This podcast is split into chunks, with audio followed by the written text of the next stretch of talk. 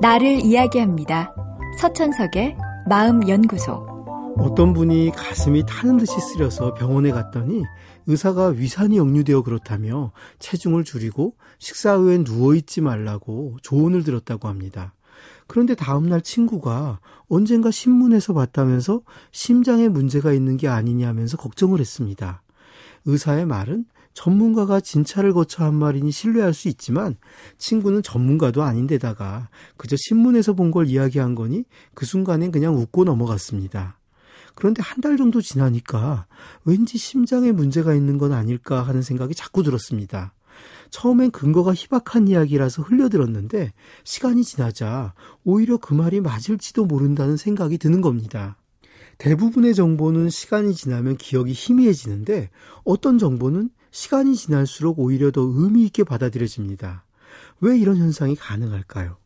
친구의 말은 정보의 근거가 미약하기 때문에 처음엔 별로 의미 없는 말이라 생각했습니다.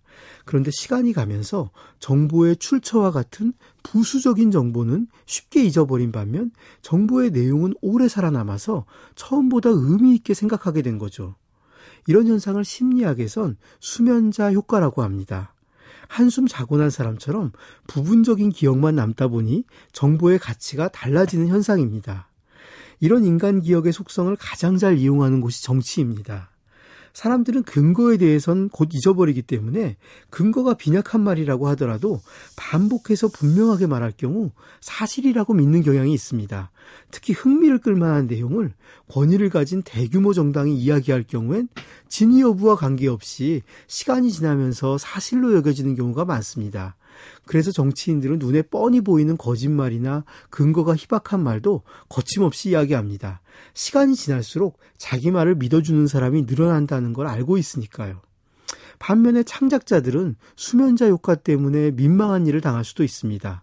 인터넷 동영상을 보다가 어떤 멜로디를 들었을 경우에 시간이 지나면 그 멜로디를 어디서 무엇을 하다 들었는지는 잊어버리고 멜로디 자체만 생각이 납니다.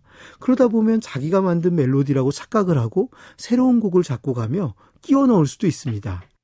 사회가 발전하면서 정보는 점점 더 많아지고 있습니다. 그러다 보니 우리의 취약한 정보 처리 능력으론 감당이 안 되는 것도 사실입니다. 다만 이런 우리의 약점을 노리고 거짓 정보를 유포하는 사람들이 분명히 존재한다는 걸 잊어서는 안 됩니다. 상식을 벗어나는 내용일수록 누군가의 명예에 누가 되는 내용일수록 그 근거가 무엇인지 좀 더 꼼꼼히 따져보는 태도는 과잉 정보 시대를 살아가는 우리에게 꼭 필요한 삶의 자세입니다.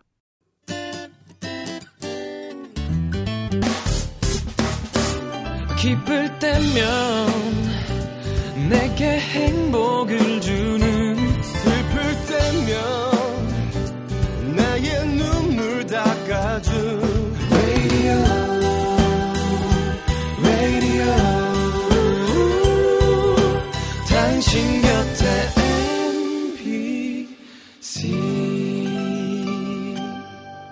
MBC 라디오는 미니와 pooq TuneIn 어플리케이션을 통해 모든 스마트 기기와 PC에서 청취가 가능하며 팟캐스트로 다시 들으실 수도 있습니다.